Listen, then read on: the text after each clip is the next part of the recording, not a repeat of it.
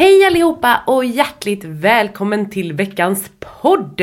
Alltså jag är så himla taggad på det här avsnittet för det är med Peter-Fia och hon är en fantastisk ödmjuk människa som verkligen pratar om hälsa på ett liksom sunt perspektiv.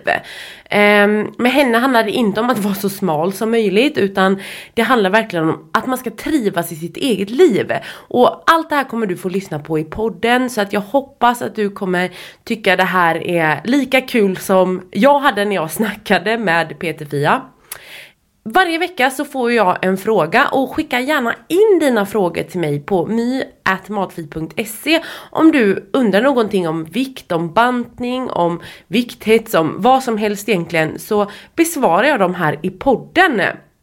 Och veckans fråga kommer från Josefin. Hej My! Snälla, snälla, snälla, kan inte du göra ett poddavsnitt om din resa om extrem hunger? Dina erfarenheter och hur du hanterade att äta till exempel choklad till frukost, lunch och middag som du nämnde i eh, en podd väldigt snabbt. Hur lång tid tog det för dig och hur hanterade du alla hjärnspöken? Hade varit så extremt motiverande. Och då har jag ju svarat på detta. Hej Josefin och tack för din fråga. Innan vi går in på din fråga så vill jag tydliggöra för alla lyssnarna vad extrem hunger innebär. Begreppet är någonting som är välkänt inom anorexiakretsar men mindre välkänt bland oss kroniska bantare. Innan vi sätter igång så vill jag också definiera begreppet bantning. Det är inte bara de konstiga dieterna vi såg på 90-talet utan idag är bantning någonting fult och därför förtäckt med glossiga etiketter såsom wellness, detox och clean eating. När jag pratar om bantning så menar jag alltså alla aktiviteter vi gör som syftar till att krympa kroppen. För att när vi har svultit så förtrycks till slut våra hungersignaler eftersom kroppen tycker att detta är slöseri med energi eftersom vi ändå inte svarar på dem. När vi väl börjar äta igen så kommer kroppen bli stark nog att framkalla hunger och då blir man omättlig eftersom kroppen vill passa på att äta och ha massor i kroppen att laga. Det behöver inte ens vara så att det gått så långt att vi har förlorat våra hungersignaler utan det framkallas när kroppen tycker att hon är under sin setpoint. Extrem hunger visar sig att man kan äta stora mängder mat, tusentals kalorier utan att bli nöjd. Man vaknar ibland mitt på natten och behöver äta och vaknar ibland vrålhungrig på morgonen. Det känns som att man äter hela tiden och väljer mat som är väldigt kalorität. Det är den extrema hungern som driver hetsätning när vi bantar och därför fastnar vi i den skadliga cykeln av hetsätning och bantning. Först bantar vi, sedan utlöses extrem hunger, sen känner vi skam och så bantar vi igen. Vi behöver alltså angripa kärnan till hetsätningen som då är, faktiskt är bantning. Inte hetsätningen som så många tror. Många av oss som hetsäter googlar ju på liksom hur slutar jag hetsäta och liksom tror att hetsätningen är problemet. Men det är egentligen bara försvarsmekanismen, det är svaret på bantning. Så att det är bantningen som driver hetsätningen och kroppen blir känsligare för varje dietcykel och framkallar hetsätning tidigare i processen. I början kan vi svälta i månader och i slutet så räcker det att ens tänka på att börja en diet och så kommer hetsätningen. Det vi behöver förstå är att extrem hunger är något bra. Det är så vår kropp tar hand om oss fast det känns som att den jävlas. När vi går ner, vi kannibaliserar kroppen inte bara på vårt fett utan även på våra organ, ben och muskler och hjärna för att utvinna vitaminer, mineraler och aminosyror när den, som den behöver i sin dagliga drift. När kroppen genomgått svält, antingen genom riktig svält eller via dieter, kommer kroppen prioritera att återställa fetten på kroppen allra först och lägga på lite extra marginal ifall det kommer ytterligare en svält. Därefter börjar den laga organen. Det vi behöver förstå är att vi har en setpoint och vi behöver viktåterställas dit för att slippa vår extrema hunger oavsett vad du eller samhället tycker du behöver väga. När jag bantade vaknade jag mitt på natten och tryckte ölkorv och smör för att sedan ringa in på tolvstegsmöte och bekänna mina synder. För jag trodde verkligen att det var ett hål i huvudet för mig. Att jag var trasig eller att jag inte hade någon bra relation med Gud. Men svaret var ju att jag egentligen var undernärd trots att jag, jag var tjock. Så din vikt spelar alltså ingen roll, det handlar om var din kropp vill trivas. För vissa är det 50 kilo, för andra 150 kilo och det är ingenting vi rår över. Den siffran kommer att bara ticka högre ju mer du bantar och det är en sorgeprocess att acceptera sin vikt. Likaså är det ett enklare liv att leva som vit i Sverige än som mörk. Likaså är det enklare att leva i en liten kropp än i en stor. Men det med mörkare hudton kan inte med viljestyrka göra sig vita. De som är homosexuella kan inte förneka sin kärlek utan att det går över deras psykiska hälsa och vi tjocka kan inte ändra vår vikt hur gärna vi än vill. Och det gör ont för vårt samhälle säger att vi kan det. Vi behöver påminna oss själva att förr fanns det omskolningsläger för homosexuella. Min storasyster som är döv och är gift med en döv äldre man fick inte prata teckenspråk som barn eftersom samhället ansåg att det var fult så att han fick istället lära sig läsa på läppar. Samhället är styrt av trender och kommer alltid förtrycka och diskriminera människor tills vi ändrar på den skutan. Och med det så menar jag att vi kommer till slut komma till den punkten att vi inte kan ändra vår övervikt och då kommer det bli förbjudet att diskriminera större människor. Men fram till dess så behöver vi komma till acceptans med det till oss själva. Så hur länge har vi en extrem hunger? Så länge det krävs att kroppen ska känna att hon har resurser nog att laga kroppen. Det kan vara i tre månader, det kan vara i ett och ett halvt år. Jag hade extrem hunger i ungefär två månader och sedan förhöjd hunger i flera månader efter det. Sedan behöver vi förstå att när vi äter matfritt så låter vi kroppen bestämma. För mig är det så att vissa dagar är jag mycket mer hungrig än andra medan andra dagar äter jag mycket mindre. Det kan bero på vart jag är i cykeln, min aktivitetsnivå eller helt enkelt vad kroppen behöver. Det brukar ordna sig. Det är eh, den extrema hungern som gör matfri så svår. För det är svårast i början då vi är inne i vårt kroppshat och fyllda med rädslor om att bli tjocka och sjuka. Därför skapade jag plattformen Matfri som är både en steg för steg utbildning, ett hemligt community och regelbunden coachning för att du ska orka stå ut i all ångest som den extrema hungern skapar. För det är en jäkla ångesttunnel du ska igenom för att till slut ska vandra på jorden som matfri och relaxed i kroppen och knoppen. Att få en avslappnad relation till maten och sluta hets och överäta. Så att Josefin, jag hoppas att du har fått lite mer svar nu och om du som lyssnar också vill ställa en fråga till podden så snälla mejla mig på mi.matfi.se. Men nu kör vi igång!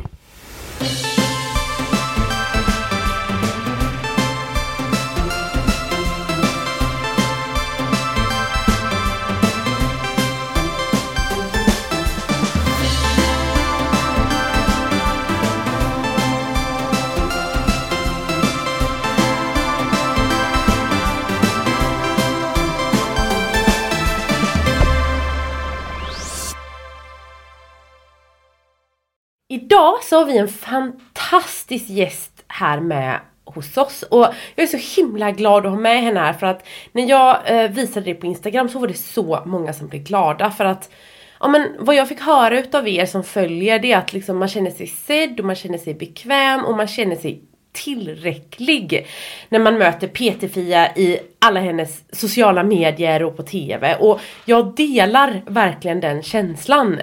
Eh, och PT-Fia Ståhl är ju programledare, föreläsare, författare författare, PT och influencer med hälsa i fokus. Och du syns ju faktiskt i SVT Morgonstudion och programleder podcasten Ofiltrerat där jag fick vara gäst hos dig för en vecka sedan. Jajamän! Åh gud vad fint. Jag var såhär, gud ska jag vänta med att säga något? Jag bara, tack för alla de fina orden. Gud, jag blir så glad, verkligen. Men det är vi som ska tacka som liksom du fyller vårt flöde med så jäkla mycket liksom inspo och positiv livsglädje. Alltså det är det finaste jag har hört. Eh, det här med att känna sig sedd, att, om, att, att få vara en del i att någon känner sig sedd på något vis är ju något kanske av det största som finns eh, i min värld. Just också när det kommer till att vara på sociala medier och att känna sig tillräcklig. Så, mm oh, det, jag blir liksom röd i så här, oh gud vad skönt, vad fint, tack, verkligen tack. Det betyder jättemycket. Jättefint. Tack! Och du, du, du bloggar ju, eller du pratar ju lite eh, personligt och, och, privat ibland också om att du Ja men du, du är ju en riktig powerkvinna. Du är ensamstående mamma och driver liksom eget företag och liksom kämpar med allt det. Hur är det? Ja, det är eh, skitkul och eh, såklart eh, påfrestande och allt däremellan. Eh, vissa dagar så eh, svävar jag liksom på moln och har den här eh, jag har ända sedan jag var liten haft någon slags, eh, alltså när jag är i hela mig själv, i vem jag är, så har jag ofta liksom en känsla av att jag kan flytta berg och bara nu kör vi! Och så en enormt stor gaspedal. Eh, sen har jag fått installera en, en bromspedal eh, genom åren också i och med att jag eh, var liksom sjukskriven för utmattningsdepression, blev det väldigt tidigt i mitt liv när jag var 24 år gammal. Eh, så att jag har ju fått lära mig att att leva med min, min stora gaspedal men också att liksom verkligen eh, cementera den där bromspedalen och se till att, att det blir någon slags liksom, ge och tagande i båda och att jag värderar båda lika högt. Eh, och sen så, alltså i det, det, i det vardagliga med som du sa, ensamstående mamma till en fyraåring, eh, skild och företagare och har en anställd på heltid och så vidare. Så det, jag har många jätteviktiga människor runt omkring mig. Eh, både i form av min exman och vårt samarbete runt vårt barn till min projektledare Elin som som roddar allting i det hon gör i mitt företag till eh, att jag själv har lärt mig att stå vid min egen sida även när jag har dåliga dagar, pissiga dagar, att inte döma mig själv för hårt utan att, att jobba med min dagsform och inte mot den som jag gjorde tidigare till ja, syskon, vänner, familj som liksom, ja du vet, alla andra som finns där. Mm. Så att eh, jag, jag, jag upplever inte att jag är själv i det på något sätt. Eh, för då hade det varit jättesvårt, eller mycket svårare. Ja, oh, gud ja. Nej men alltså, det är precis som du säger. För, att för mig har det alltid varit så här, ensamstående föräldrar, shit vad tufft. Jag kan liksom inte ens föreställa mig att rodda barnen själv och egna bolaget. Det krävs ju en hel del mod tänker jag för att jag menar jag själv som eget bolag känner ändå en så här, ah, ja men går det åt helsike så har jag ändå min man och hans inkomst. Ja. Men liksom som du liksom har, eh, ja men du är liksom själv på det sättet och du är modig i det och liksom gör din grej och ditt kall. Tack!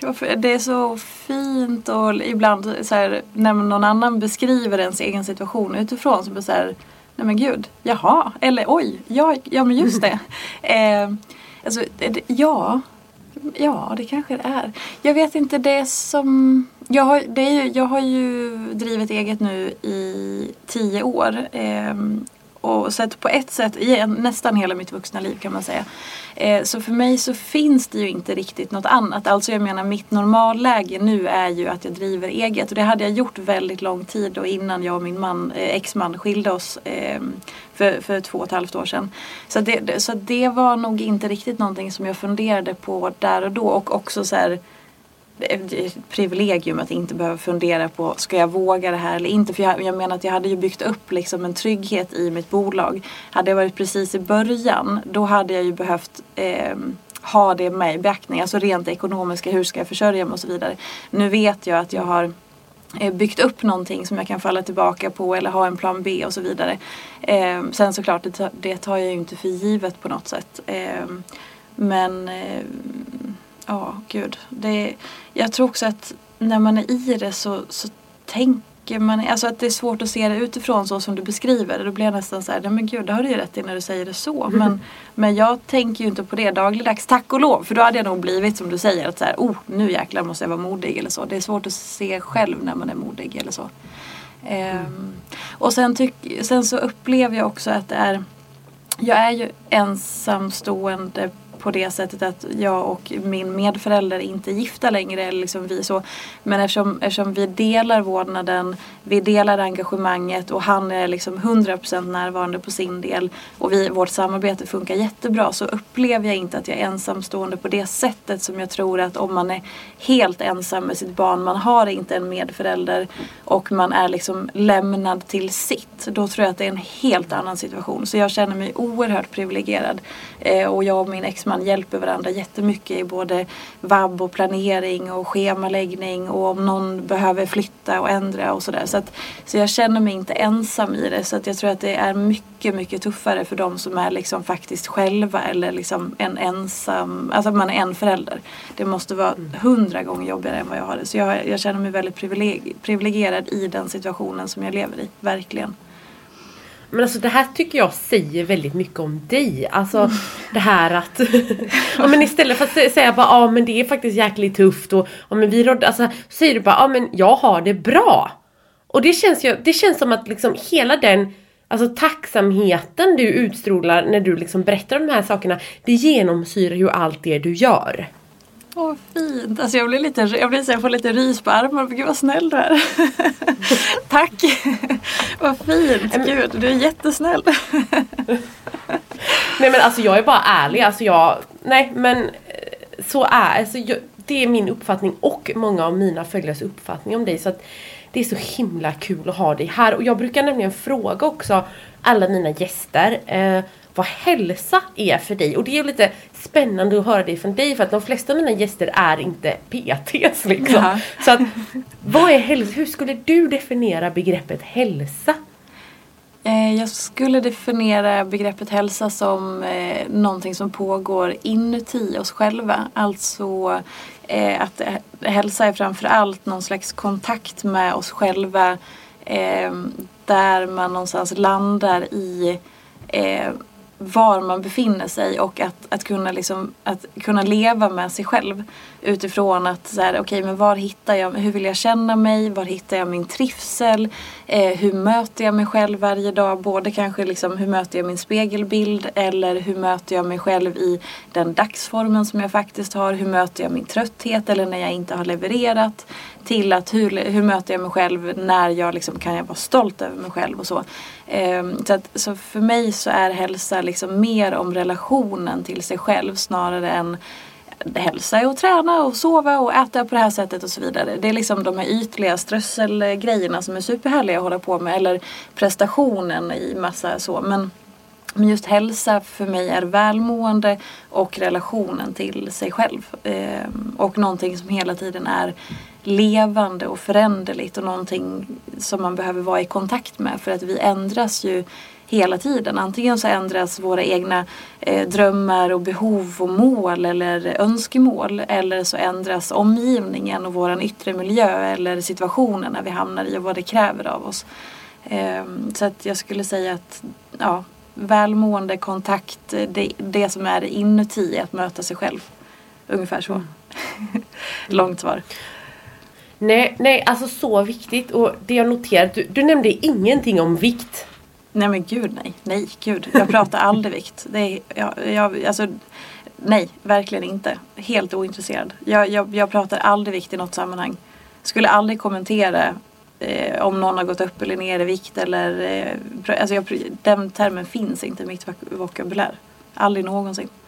Nope. Nej. nej. Hur kommer det sig? För att liksom min erfarenhet som tjock att när jag eh, inte alla men de flesta PTs jag har tagit hjälp om, eh, av har liksom antagit att jag går dit för att bränna fett eller för att möta något mål eller så börjar man prata med viktnedgång med mig som tjock väldigt snabbt. Mm.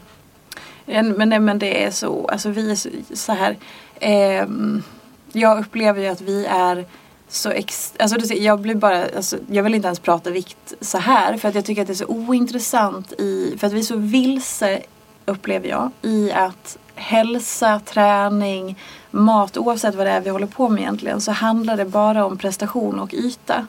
Um, och att vi, vi tror att man måste göra på vissa sätt för att uppnå då det här som jag pratade om i hur jag uppfattar att hälsa och välmående, vad det handlar om. Det är ju det många säger att man vill, vill ha. Okej, men jag trä, varför tränar du? Jo, men jag tränar för att jag vill må bra. Men sen så smyger det också fram att ja, men jag vill ju också se ut så eller kunna göra så eller vara så här. Eh, mm. Men att man då går man ju automatiskt till alla de här yttre attributen oavsett om det då är att man ska väga ett visst antal kilo för det har man minsann sett det bra eller att man har fått höra genom eh, kvällstidningar eller av någon eh, jag vet inte, den yttre världen att man ska ju alltid vilja gå ner fem kilo. Det är ju väldigt många kvinnor som har den här, ja men bara fem kilo, bara fem kilo. Eh, eller att man ska träna, man måste träna tre gånger i veckan på det här sättet för att då kommer jag liksom bli perfekt och må perfekt och så vidare. Eh, det, är så, det är så bakvänt i alltihopa så att eh, och, och, och i det så kopplat till vikt så är ju vikten helt ointressant om det inte är så att man behöver hjälp i vården av någon specifik anledning. Jag vet inte, jag är inte läkare. Men, men, men där jag verkar, befinner mig, jobbar eh, och vill liksom förmedla så, så existerar det inte vikt. Om inte så att personen specifikt skulle vara ha någon jättebra anledning till att jag ska lägga mig i den människans vikt och be om hjälp, då kan vi prata om det. Men jag, alltså, vikt existerar inte i, i det, på det sättet som jag jobbar. Det finns inte. För jag ser inte, ingen mening med det.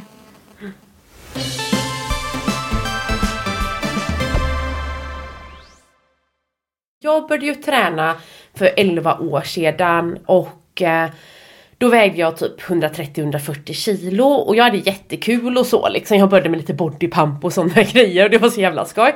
Mm. Men alltså många som är eh, tjocka liksom vågar sig inte på gymmet. Dels för att man kanske har kopplat väldigt hårt det här att träning är i lika med, alltså det blir som en metod att hetsbanta på. Mm. Mm. Ja och det är eh, som att Eh, för det upplevde jag, nu var det ju länge sedan jag hade PT-kunder i gymmet. Det har inte jag haft sedan kanske 2013 för att jag har jobbat på alla de andra sätten som jag jobbar på. Men, men då minns jag att det var just väldigt att sådär, som en, det finns en förväntan att om man tränar så ska man också ha antingen ett viktmål eller att, att det är så, som att det sitter ihop. Som att om man, om man ska gå ner i vikt då måste man träna på ett visst sätt. Eller om man ska träna så måste man vilja gå ner i vikt. Och redan där så är det så här, men va, varför då? Och vad håller vi på med? För är det någonting som vi kanske har lärt oss så är det väl att utseendet har ingenting att göra med hur vi mår, hur vi känner oss, vad vi trivs med. Och är det så att man sätter en gräns att så här, oh, men jag ska gå ner fem kilo för då kommer jag bli lycklig eller må så här och så här. Då vet vi ju att den gränsen flyttas hela tiden för det sitter inte i siffran hur vi mår. Det gör inte det.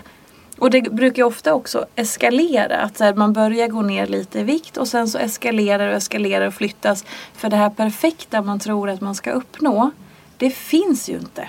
Om man börjar liksom utanför sig själv. Är mitt påstående då. Så att... Eh, mm. Och så här, jag lägger ingen skuld eller värdering i att man går vilse här. För det är ju det hela industrin lär oss. Så jag, jag, vill inte att någon ska känna att den har gjort fel för att den har gått i den fällan eller så. Det är helt tyvärr rimligt och naturligt i den världen som vi lever i. För att det är löpsedlar och det är trender och det är konstiga dieter och det, är liksom, det pratas ju på det här sättet hela tiden. Så tacka fan för att man är förvirrad liksom. Mm. Men är det någonting som jag hoppas att man kan få med sig så är det just det här oavsett vilka yttre mål vi sätter och det är återigen, det är inte fel att sätta de yttre målen. Det kan vara en kul morot men, men det är ju inte där välmåendet landar. Så att man får liksom någonstans prata med sig själv lite grann och kanske precis den frågan du började med. Vänta nu, men vad är hälsa för mig då? Eller hur vill jag känna mig? Det tycker jag är en jättebra fråga. För att när man pratar om hälsa så är det också många gånger som, eh, som man kan göra hälsosamma saker som får en att må piss. För det passar mm. inte den personen eller ens liv eller livsstil. Eller som att säga, ja, men det är jättebra att gå upp och, och träna på morgonen. Ja, det är jättebra mm. för jättemånga men för någon så kanske det innebär en större stress för att man har fyra barn att lämna på förskolan. Eller man har jättetidiga deadlines eller jättelång resväg till jobbet och så vidare. Så man känner sig bara dålig när man inte tränar för det har man ju bestämt att man ska göra för det är ju så nyttigt. Så man får ju, eller så här, ja men eh, det här är supernyttigt att käka. Okej, men jag blir illamående av det. Eller jag blir bara stressad. Så att ingenting passar ju för alla, även om det är nyttigt eller hälsosamt. Eh, mm. Så att man behöver, eh, som komma, det är det jag hela tiden vill förmedla. Att så här, kom tillbaka till dig själv och börja prata med dig själv. Vad funkar för mig? Vad trivs jag med? Hur vill jag känna mig? Och så vidare.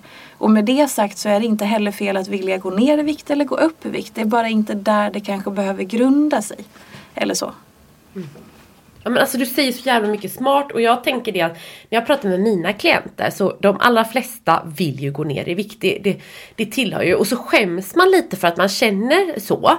För att det är ja men typ som att man inte ska eller får känna den önskan och det är ju inte det det handlar om utan det handlar bara om att det kanske inte är så hjälpsamt. Mm. Och istället då så brukar vi pussla i så här, ja men varför vill du gå ner i vikt? Ja men då kommer det fram, jag vill känna mig värdefull. Jag vill känna mig trygg.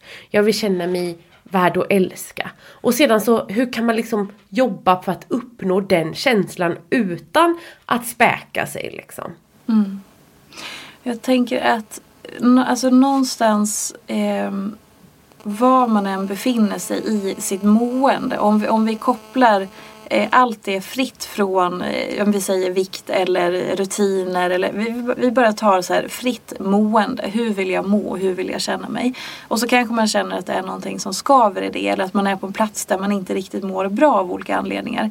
Och sen om det då är eh, viktmässigt eller utseendemässigt eller rutinmässigt eller sömn eller vad det nu än må vara. Men okej, okay, men jag är inte på en plats där jag mår bra. Jag trivs inte, jag vill göra en förändring.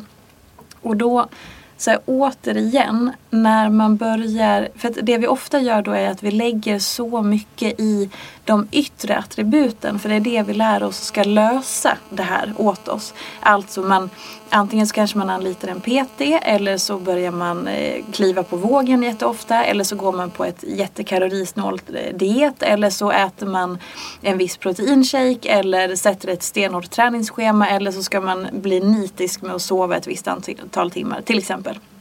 Mm. Men där tappar vi ju tilliten till oss själva.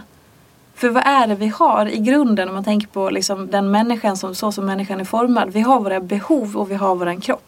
Men den slutar vi snacka med. Vi ska förändra den och vi ska uppleva mående i kroppshyddan som vi bor i. Men vi slutar snacka med den och så börjar vi titta på siffror och data och massa andra saker utefter en prestation som är kopplad till rätt eller fel. Och hur ska vi då kunna känna det här mår jag bra av, det här behöver jag, det här behöver jag inte. Här gick min gräns, här trivs jag, wow, det här vill jag ha mer av. Och det är samma sak med då ja, men maten, hunger, mättnad eller tröttheten eller energin eller vad det nu än må vara. Och, och då om vi ska koppla in det lite grann till vikt också att så här, ja men du kanske vaknar en morgon och så känner du att allting stämmer. För det, den känslan kan man ju ha ibland och det är superhärligt. Men så ställer man sig på vågen och bara fuck. Nej, nu säger den att, att jag ska ju inte vara nöjd och trivas här. Men du har en jättebra känsla i din kropp. Är det inte Alltså, kan man vara schysst då mot sig själv och kanske inte kliva på den här vågen hela tiden och, och lita på, nu säger kroppen att jag är på rätt spår. Och börja mm. prata med det man faktiskt liksom lever i och verkar i. Jag tror att jag tror att det är där man behöver börja och med det sagt, det betyder inte att man aldrig ska ta till verktyg eller andra saker. Men kanske skifta, att så här, grunden är att jag pratar med mig själv. Sen kan jag använda verktyg i verktygslådan ibland. Men jag ska inte bo i min verktygslåda. Det är ju inte den som ska få styra alltihopa. Jag ska ju bo i kroppen och sen snickra lite. Men jag ska inte flytta in den där verktygslådan och försöka liksom bygga om kroppen utifrån. Jag vet inte om det var en konstig metafor men ja. Nej, men så jag, så vi, vi, det blir så bakvänt för att vi ska hela tiden lägga all tillit och kommunikation utanför oss själva. Oavsett vad det handlar om när det kommer till hälsa. Och det, det, för mig är det helt, det blir snett och vint och bakvänt och man tappar sig själv på vägen. Ja men det är så himla sant och jag tänker också så många gånger, eh, för förr i tiden så eh, var jag ju lite mer så här bara viktnedgångshetsare. Jag bidrog väldigt mycket till dietkulturen själv med mina konton tyvärr. Eh, innan jag förstod bättre. Mm. Eh, och jag tror att tyvärr många utav oss kommer från det för man liksom på något sätt tror att, ja men som du säger, liksom att det yttre är lösningen fast när det är inre vi behöver jobba på. Och då vet jag att det var så himla många som skrev till mig, får jag äta detta? Eller ska man äta detta? Och, och jag känner att det är det som dietkulturen har gjort, att man på något sätt är omyndig förklarad för att kroppen sitter ju på all kunskap. Det vi behöver göra det är avprogrammera oss från dietkulturen och liksom på något sätt bli vuxna och myndiga igen och våga lita på vår intuition och på våra kroppar. Mm. 100 procent, verkligen. Gud ja. Och bara alltså, börja med att äta sig mätt. För att jag vet att det är väldigt många som Alltså vi är så inlärda i att man ska inte äta sig mätt. Så man går runt och äter för lite hela tiden. Och äter man för lite så blir det som att hjärnan och en själv hela tiden söker snabb energi för att man ska orka tänka och fungera eller träna och så vidare. Och då blir det ju också det här att okej, okay, men vänta nu. Vad är grundproblemet egentligen? Är det att man inte äter som man ska enligt någon mall? Eller, eh, och det gör att man kanske gör val som man kanske inte är så nöjd med? Eller är faktiskt grunden, om vi backar tillbaka, att du äter för lite mat från början? Om du börjar äta lagad mat där du tillåter dig att bli mätt. Och då menar inte jag proppmätt, matkoma och så vidare. För det är ju också att gå över någon slags liksom, spontan gräns som kroppen sätter. Mm. Men att äta sig mätt, alltså så här skönt mätt, punkt. Vad händer då? Ja men då kanske du inte får samma sug. Du kanske inte blir lika stressad i att kroppen behöver något snabbt. Du kanske inte liksom gör, kommer till de där andra punkterna för att du är trygg. Kroppen är mätt, du är nöjd. Det är lugnt och skönt. Och då kan man liksom släppa lite på mycket annat. Eh, det har jag i alla fall upplevt jättemånga gånger just när jag har, jag har jobbat med, med kunder. Att just när man börjar tillåtas att äta mat och äta sig mätt som sagt. Att göra skillnad på åh nu har jag ätit för mycket, det är inte där vi ska vara. Utan bara så skönt mätt och den tryggheten och lugnet som det ger. Att då blir det många positiva effekter som, som lite faller på plats med, tack vare det. Eller liksom ihop med det. För att många av oss går runt och är omedvetet konstant hungriga, äter för lite, man håller igen lite. Eller ännu värre, man tränar stenhårt och så tar man bort all mat. Det är också en jättekonstig kombination. Så fort vi börjar träna då ska vi ta bort all mat. Men vi kräver att vi ska topprestera på alla träningspass. Och så känner man sig dålig om man inte kan leverera passet. Ja men det är ju för fan inte tankat bilen. Alltså du vet, det blir så skeva. Och så är vi så hårda mot oss själva. Och så känner vi oss värdelösa. Det blir tokigt. Ja men verkligen. Och jag tänker också så här att min erfarenhet är också så här att som du pratar om att äta sig förbi sin mättnad. Det gör vi ofta i början när vi inte har ätit oss mätta på väldigt länge. Men ju fler dagar vi äter oss faktiskt mätta på desto mindre svårt blir det att bromsa sig själv. Då blir det så här, fast alltså man får en inbyggd broms att Nej, men jag vill faktiskt inte bli mättare än så här. Så att man behöver inte tänka så mycket. Men hungriga hjärnor kommer ju alltid vilja ha lite för mycket eftersom de inte tror att man kommer, alltså de kommer få mer mat utan man måste passa på nu liksom. Så att när man äter sig regelbundet jämt, alltså regelbundet mätt jämt. Mm. Det är då magi händer på något sätt. Ja, och också att här, titta väldigt mycket på hur vi värderar olika saker. Vad lägger vi för värdering i olika livsmedel, eh, antalet träningspass som vi gör, att vi gör si eller så. Vi värderar skiten ur allt vilket gör att vi dömer oss väldigt hårt och det blir rätt och fel, prestation och vi gör inte tillräckligt och så vidare. Och det är klart att om man, om man värderar vissa livsmedel som dåliga hela tiden och så då blir man ju, då blir det lite förbjudet och så ska jag inte, jag borde inte och så vidare. Då blir man ju besatt av det. Och då, då, då blir ju det som att det enda man kan gå och tänka på. Vilket gör ju då att det blir ju ännu värre då i känslan av misslyckande. Om man då har värderat någonting som dåligt så kan man inte låta bli det för man är helt utsvulten och så tycker man det är jättegott. Och så blir, alltså det blir så många onda cirklar i, i allt det där. Så att jag tänker också att ett hjälpmedel när man börjar titta på så här, hur kan jag vara lite schysstare mot sig själv. Är att titta på hur värderar jag det här och hur påverkas jag av det? För ofta så är det ju snarare liksom all den tankekraften som läggs på det som vi har förbjudit för oss själva som, som, är, som gör mer skada. Till exempel att ja, jag ska inte äta den där bullen, jag ska inte äta den där bullen och sen så oh shit nu åt jag bullen, nu måste jag kompensera eller oj jag åt, ska jag äta bullen, ja, men då kanske jag måste kompensera innan, äta sallad. Det, det är ju nästan, gör ju mer skada än att äta en liten bulle och sen är det bra. Och så har man ätit lunch och så tog man en bulle och så funderar man inte mer på det. Och så tränar man och så äter man mat och så ibland tränar man inte. Och så, alltså, det där ger sig själv då. Nu låter det här väldigt okomplicerat, jag vet att det inte är det. Men bara för att ge exempel. Liksom. Att, mm. att mycket i det som händer och i det vi gör, eh, det är mycket hjärnan och väldigt lite kroppen. Det är det jag försöker säga. Att om vi går ner i våran kropp och är lite mer i kontakt med behoven, signalerna, mättnad, hunger, trötthet. Nu känns det bra, nu känns det inte bra, här är det stopp. Oh, det här var nice. Än, än liksom att vara i hjärnan när det kommer till hälsa och välmående. Då kommer mycket naturligt. Och det är jättesvårt att göra den övergången om man har levt på ett visst sätt. Jag talar av egen erfarenhet. Jag var jättemycket i allt det här innan i prestation och bara köra på, stänga av, bara göra liksom eh, alltihop utifrån alltså, som sagt min utmattning och stressa på och sätta mitt värde i mina prestationer och allt det där. Så det är en svår övergång att komma ner och landa i sin kropp och börja prata med den. Eh, men det, vill man göra den resan så, så vill jag nästan lova att det kommer göra skillnad för liksom välmåendet i, i helhet. Mm.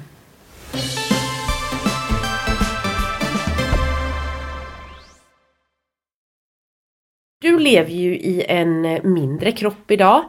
Hur har din resa sett ut så att säga? Har din kroppsbild alltid varit på topp? Och har du bantat eller hur såg liksom din uppväxt ut?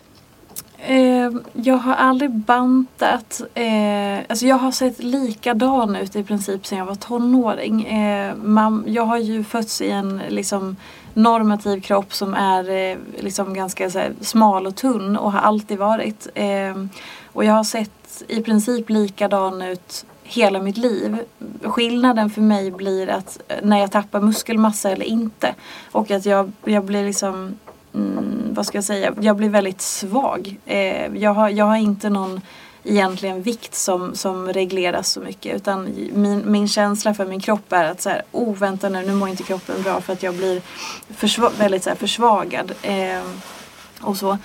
Eh, men med det sagt så har jag haft eh, ja, komplex för olika saker under tonåren och har liksom jobbat på med min självbild och kroppsbild i form av att jag har alltid känt mig så väldigt okvinnlig. Jag har haft väldigt stora komplex för eh, att jag har små bröst eller att jag är för benig eller att jag har Eh, Ehm, jag har ju fått liksom ätstörningspåhopp eh, från, första dagen jag började blogga. Att folk tror att jag har ätstörningar i hemlighet, att jag har anorexia i hemlighet, att jag är extrem i det jag äter. Att jag aldrig, alltså du vet att det går åt det hållet istället. Eh, vilket jag inte har och aldrig har haft. Och som när jag har bemött det så har jag bara så här jag har pratat om så många saker som jag har gått igenom i mitt liv så, som har varit, väldigt öppen med det. Så att hade jag haft problem med maten eller ätstörning eller sådana saker så hade jag delat med mig av det också. Ehm, och jag ser liksom ingen anledning till att jag skulle hyschpyssa, hyschpyssa, mm. hyschpyscha eh, någonting sånt. Men, men det, för det blir också att, eh, vad ska man säga, jag tror att oavsett vilken kropp man lever i så, så dömer vi varandra eller vi har förutfattade meningar på olika sätt vilket är ju, säger väldigt mycket om vårt samhälle liksom. Eh, jag vet nästan inte vad jag ska säga i, när det kommer till min, eh, till kroppen så, mer än att eh, Ja, nej jag vet ens inte vad jag ska säga. alltså det, jag den, tycker du har sagt jättemånga bra ja, saker. Men vad bra. Alltså, ja, men för att, jag, för att så här, den, den tar så, så här. Eh, den, det är så mycket funktion för mig idag med min kropp i att, att så här, för jag vet Alltså så som jag kände mig när jag var 24 och utmattad. Det är också det som man inte får luras av. För att när jag var när jag blev sjukskriven, jag var 24 år gammal, jag var skitsnygg, jag var jättevältränad, jag hade liksom någon slags normativ så här, jättevältränad kropp och jag var så sjuk. Men det kunde man inte se. Och det är också farligt att så här, en smal kropp säger aldrig någonting om hur den smala kroppen faktiskt mår. Det är bara en smal kroppshydda. Den säger ingenting om välmåendet, hälsan, hälsostatusen, frisk eller sjuk eller någonting. Och det måste man komma ihåg. Jag såg ut att vara i min livsform. Jag tog mig inte upp ur sängen, jag fick mjölksyra av att gå i två trappsteg. Jag var så försvagad och så trasig och så förstörd. Men det var ingen som kunde se det på mig. För att jag har hamnat i den här kroppshyddan. Så att vi behöver hela tiden komma ihåg att kroppar är liksom och det går ju åt andra hållet också. En tjock kropp är ju inte en sjuk kropp. Eller, eh, liksom, vi kan inte hålla på sådär. Vi måste komma ihåg att det sitter inte i utseendet eller i ytan. Man kan vara hur frisk som helst eller hur sjuk som helst och man kan inte se det. Ibland kan man det och oftast inte. Ehm, så det är viktigt att komma ihåg att alltså, en smal kropp är verkligen inte en garanti för någonting egentligen. Ehm, och, och då med det sagt så har liksom min resa gått från, från allt det som jag gick igenom när jag var så jävla trasig. Så att med den resan som jag har gått igenom de senaste tio åren i relation till kroppen är så mycket funktion och känna att jag orkar, hur svarar kroppen på vila nu, tar den emot vila, hur känner jag mig stark, känner jag mig fungerande, hur möter min kropp stress idag? Och liksom alla de här funktionella delarna. Ehm, så att det, det är inte så mycket utseende eller yt, eller väldigt lite eh, utseende fokus. Så att jag verkligen är i att så här, okej, okay, jag, jag, behöver fungera liksom. Jag behöver orka, jag behöver ge min kropp styrka och mat och fylla på. Ja, du fattar. Mm. Allt mm. sånt. Nu blev det någon slags lång utläggning igen. Jag kan inte svara kort. Men du ska inte svara kort. Det är liksom i de långa utläggningarna liksom essensen kommer fram. Och jag tycker att du, du säger så himla mycket viktigt för att jag blev också Alltså när jag var som sjukast så var jag som smalast också. Och, och menstruera inte och och det var massa konstigheter och, och var helt utslagen. Och liksom vissa Alltså vi ser så olika ut och jag tänker så här, jag la ut på min Instagram bara åh jag har haft så komplex för mina överarmar, de är så tjocka någon gång så här. Och då var det en kvinna som skrev, alltså jag tycker dina överarmar är jättefina, jag avundas dem för mina är så beniga och små. Och då är det så här, man har ju olika komplex liksom. Alltså även, jag menar i mina ögon så, jag menar du har ju, du är ju fantastiskt vacker. Och det är ju inte bara i mina ögon utan det är ju liksom, du är en otroligt vacker eh, människa. Och jag tänker så här att det ser man ju aldrig själv. Utan man hittar ju alltid det som är fel. Och där säger du någonting som är så viktigt att istället fokusera på funktion. Vad kan kroppen göra? Ja, Ja, och det är också... Tack förresten. Tack. Det var jättefint. Eh, nej men det är... Alltså, jag tänker också någonstans att om man ska börja på samma sätt som när jag pratar om att säga, okay, men vad är hälsa och var börjar man alltså, så här, någonstans och så vidare. Vill man också bygga en relation till sin kropp så kanske man behöver fylla på det som är med okej, okay, men vad har min kropp för funktion? För vi, om vi ser det som att eh, så här, om vi sätter två glas där det ena glaset är ytan eller utseendet på kroppen, alltså kroppens utseende och sen så har vi, eller hela vårt utseende.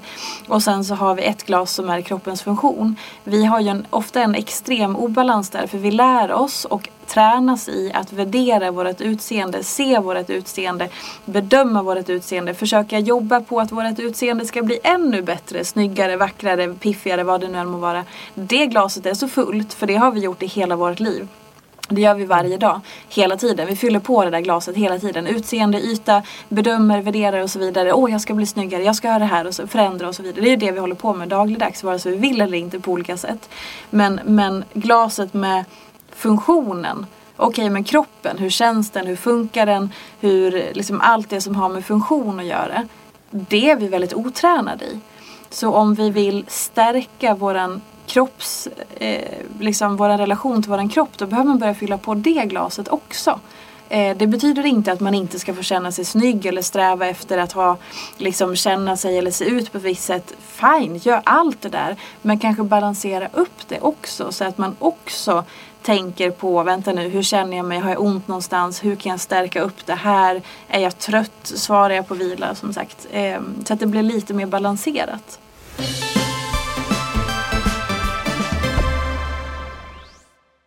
Jag slängde ut frågan eh, till mina följare vad de ville fråga dig och jag fick hur många frågor som helst. Vi hinner inte ta upp alla. Så jag tänkte, jag har valt ut några stycken mm. och jag, jag, vill ändå släppa in dem. Ja, såklart. och det var en som frågade så här. Hur förhåller man sig till träningshets på jobbet? Blir lätt skam, skuld och fettförakt? Ja, vilken bra fråga. Ehm... Gud, det där är så himla svårt för att det, det finns så många dimensioner i det där ju. Ehm jag tror kanske, alltså om man upplever någonting som inte är okej då behöver man ju såklart gå direkt och prata med HR eller chef eller någonting sånt. Om det är liksom eh, olämpliga kommentarer eller saker som sägs eller en viss stämning eller att det är många, alltså om man upplever sådana saker som är direkt olämpliga, kränkande och så vidare. Att så här, det här är inte okej. Ta genast kontakt med eh, någon ansvarig för att hela, hela ambitionen med friskvård som det här ju är var det friskvård eller var det privatträning? Det skrev hon inte. Att hur folk snackar. Nej, utan bara träningshets på jobbet. Ja, och det, då kan det ju vara både att folk berättar om sin privata träning eller att det är friskvårdssatsningar som typ stegtävlingar och sånt där. eh, men jag tänker att alltså, det, kommunikation, alltid. Eh, det kan vara jättesvårt och jättejobbigt att säga ifrån. Det kan vara jättejobbigt att vara den som är lite obekväm och bara hörni, måste vi hålla på så här? Men man kanske ändå får unna sig det ibland. Att säga, vet ni vad, och ofta så tror jag att det är många som känner samma sak när det kommer till de här sakerna. För att det är inte alla som tycker att det är så nice om någon ska hålla på och kommentera matlådor hela tiden. Vad äter du idag? Eller oj vad du är duktig som har lite sånt eller så. Eller idag så trä... Alltså ta upp och prata om det. Lyft frågan. Hörni, är det någon mer än jag som tycker att det är lite jobbigt att eh, vi snackar på det här sättet? Eller eh, alltså antingen som sagt i gruppen eller till någon som är ansvarig så får den personen faktiskt lyfta det. För meningen är ju inte att man ska känna att det blir eh, hetsande eller obekvämt eller att man känner sig utpekad och framförallt inte kränkande och så vidare. Eh, så att jag får nog faktiskt ta alltså, kommunikationen. Även om det är jättejobbigt och obekvämt. Men att för sin egen skull verkligen försöka kommunicera på något sätt. Mm. Ja, äh, det är så himla klokt och det är ju precis som du säger så jäkla jobbigt och bara men det här hjälper inte min hälsa. För att mm. det är ju så att vi vet ju att, att träning är fantastiskt för alla kroppar i alla storlekar. Mm. Utan att sätta någon slags viktmål med det. Men liksom om det blir en hets och en stress så blir det ju nedbrytande och liksom drar igång inflammationsprocesser och sånt istället. Mm. Ja men verkligen och det gör ju också att man inte gör det. Eh, att ja. man avstår för att man kanske känner att nej men eh, alltså allting blir bara negativt förknippat och då, då förstör det ju också. Så att, eh, och jag, så här, det man kan ha med sig är ju att det den här personen skriver, att den upplever, det är supervanligt.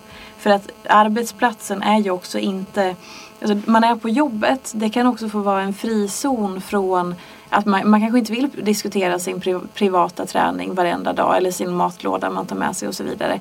Man kanske inte vill höra kollegorna diskutera bantning hela tiden eller vad det nu kan vara. Så att det, man är inte ensam om att tycka att det här är jobbigt. Det är ett väldigt vanligt fenomen men det kanske inte är lika vanligt att någon säger ifrån. Ehm, mm. så, att, så att man ska absolut inte behöva acceptera det. Nej, så jäkla bra.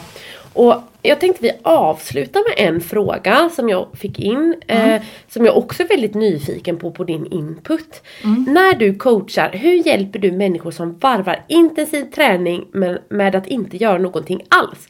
Alltså du vet, det här typiska att antingen så man köper ett liksom, gymkort första januari och sen så kör man på i fyra veckor och sedan så använder man det inte på elva månader. Mm. Alltså jag har nog eh, två ingångar på det. Eh, en är att så här, när, vi, när vi pratar om att vi ska ha en träningsrutin och att en träning, eh, alltså träningsrutinen ska vara, alltså vi ska uppleva balans och sådär som många strävar efter. Då kan man behöva fråga sig själv, så här, okay, men vad är balans för mig då? Eller vad är min verklighet. För att är balans verkligen att man måste ha en rutin där man statiskt tränar tre gånger i veckan året om annars är det fel. Eller kan balans för någon faktiskt vara man kör när man har feeling, tre veckor, tre månader och så vidare. Sen har man lite paus där man gör någonting annat och sen hoppar man på det igen. Det kanske är balans för den personen. Så att jag, jag tycker att vi är så hårda i att så här, ja men för att det ska vara balans då måste man göra på det här sättet annars är jag dålig. Eller det är ungefär som om vi bara kopplar det till arbetssätt. Att det tog jättelång tid för mig att acceptera att jag är en sån som behöver en deadline där det brinner för att jag ska bli kreativ, leverera mitt bästa och känna att så här, nu går jag in i det här med fullt ös. Så har jag en deadline för Femina till exempel så skriver jag alltid texten samma dag och jag levererar mitt bästa den dagen för då är jag i det för det är så jag funkar. Men jag har alltid sett ner på det för att ja, men jag borde vara en sån som planerar och skriver tre månader innan, tre veckor innan och förbereder, planerar och så vidare. Men jag kan inte. För det är inte så, det, det, är inte så min kreativitet ser ut eller mitt arbetssätt. Så var det inte i skolan så är det inte nu. Och när jag landade i det, aha, men gud. Det är ju det här, då är det en strategi från mitt håll. Att för att jag ska kunna leverera mitt bästa så måste det brinna. Då vet jag att den dagen kommer jag skriva texten och lämna och sen så är jag så liksom happy, nöjd, tillfredsställd och har gjort ett bra jobb som jag kan stå för. Istället för att kämpa emot. Samma sak med balans. Vi kanske bara behöver acceptera eller nyansera, tillåta att balans för någon som kanske är lite jojo i sitt beteende. Det kanske är dens balans för den återkommer ju alltid. Det kanske inte är så att man ska då skita i att träna i tre år och sen hoppa på det. Men om det, om det handlar om någon intervall med så här Ja men fasen den här perioden då körde jag den här rutinen så kul. Sen så gjorde jag inte så mycket men jag testade det här nästa gång och så vidare. Så att på ett sätt vill jag liksom så här, nyansera, tillåta. Balans är inte någonting som ska bara vara på ett visst sätt och se ut på ett visst sätt. Jag tycker vi kan liksom öppna upp det lite mer för att också kanske känna att ja men gud, det här är mitt mönster. Har du ett mönster, då kanske det är din version av balans. Och det kanske funkar skitbra om du tillåter det så att du kan jobba med dig själv mer i det mönstret du har. Och sen en annan del som jag skulle säga i det då eh, är att så här, minska på det. Gör så lite. Om man känner att ja, men jag trivs inte riktigt, jag har för stora glapp. Liksom. Jag skulle ändå vilja ha lite mer kontinuitet. Det blir för mycket liksom, av och på och hit och dit. Okej, okay, men gör mindre men oftare som jag liksom är i någon slags rutin nu att jag så här, ja men vissa dagar så eh, kanske jag kör, så här, sträcker igenom 13 minuter hemma med kroppsvikten och ett gummiband och sen så gör jag det tre dagar och sen så nästa dag så cyklar jag till och från jobbet och sen så kanske jag eh, springer en kort runda nästa dag och sen så gör jag inte så mycket på, eller i och för sig så här, använda kroppen dagligdags. Det promotar jag alltid, eller försöker säga. Men då också, vad är att använda kroppen då? Återigen, hur värderar vi saker och ting? Värderar man då bara ett träningspass om det är 60 minuter, en timme som är ombyggt på ett gym. Ja men då kommer du få skittufft och tycka att du har liksom använt din kropp och att det är tillräckligt. Men om det räcker med att du värderar upp den där promenaden, cykelturen till och från jobbet, att du yogade i fyra, fyra minuter, gjorde en rörelsepaus och så vidare. För att det tillsammans blir en helhet där du alltid är aktiv. Så man måste liksom Okej, okay, för jag är inte den som tränar stenhårt fem dagar i veckan året om. Absolut inte. Jag har noll intresse av det. Jag följer min cykel, alltså inte min menscykel utan, utan min cykel där, i mitt liv. Alltså vissa perioder så har jag då en rutin där jag liksom går på gå iväg och köttar och tycker det är superhärligt några gånger i veckan. Ibland så blir det mest cykla till och från jobbet för att få den rundan. Ibland så blir det att jag eh, springer jättemycket för att också som jag sa, det behöver ju inte vara på ett visst sätt. Det viktiga är väl att känna att jag använder kroppen jag bor i. Och det gör jag dagligt, alltså hela tiden, varje dag. Men jag tränar inte varje dag för det. Eller så är det det jag gör, det beror på hur man värderar det. Alltså, så att, så att jag tror att vi mer tillåtande och mer så här, det här känns skönt för mig, då kör jag på det. Det här är okej. Okay.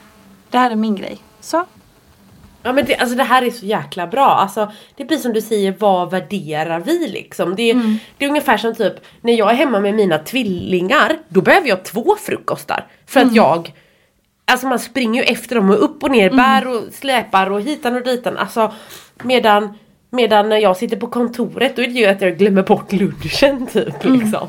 Ja. Och, och detsamma gäller ju träning liksom att man, man Alltså det måste ju, behöver ju vara dynamiskt. Exakt. Så är det. Ja och också att här, följa med sig själv. För och jag brukar ofta på, försöka påminna om att så här, om, vi, om vi försöker att backa tillbaka för vi bestämmer så mycket innan. Vi har bestämt.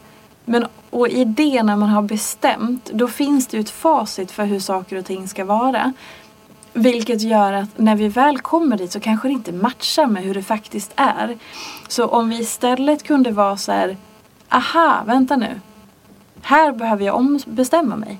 För att nu antingen utifrån att min dagsform är inte som jag hade tänkt eller önskade. Eller utifrån att idag skulle jag nog behöva springa skiten ur mig snarare än att göra det här yogapasset. Eller tvärtom. Idag behöver jag göra yoga istället för att springa skiten ur mig som jag har planerat. Eller, aha, idag behöver jag boka om den där fikadejten med min kompis för att jag behöver det här istället för att jag ska må bra. Apropå mm. prata med sig själv. Stå vid sin egen sida, följa med sig själv i livet. Vad behöver jag här och nu? Och inte döma sig själv så förbaskat hårt. Vi är ju inte i livet för att vi ska prestera sönder det. Det är ju ingen tävling mm. i att göra mest rätt när livet är slut och checka av dagarna. Det är i alla fall inte ett liv jag har signat upp för. Mm. Så, ehm, alltså så här, hälsa och träning det är väl någonting vi gör för att vi ska orka leva och det är inte det livet handlar om. Det ska ju bara krydda vårt välmående, ingenting annat. Upplever jag. Alltså exakt, alltså du... Oh. Det här är så bra ord att sluta podden med och jag tror verkligen, jag menar den här jag tror att människor som lyssnar på det här verkligen har fått så mycket energi och är så taggade på den nya veckan som väntar. Så tack att du var med här Peter-Fia och man hittar ju dig på Instagram men du har ju även en blogg. Precis, ja! Eh, peterfia.femina.se eller peterfia.se också. Funkar jättebra. Perfekt! Tack så hjärtligt att du var med och nu i veckan så kommer ju vi ha en Insta-live också. Jajamän. Så det ska bli jättekul. Så ni som lyssnar på detta och även på, på mitt avsnitt hos dig kan ju passa på att ställa lite frågor och eh, vi bokade ju in, nu ska vi se här, torsdag den 24 2030. Så då är ni hjärtligt välkomna att ansluta och ställa allt det ni undrar över helt enkelt. Så roligt, det ser vi jättemycket fram emot. Tack så jättemycket för att jag fick vara med. Tack! Och alla ni som lyssnar på detta, glöm inte bort att rita podden för det är så vi når ut till andra och dela den gärna i dina sociala medier. Så hörs vi igen nästa vecka. Puss och kram! Puss och kram!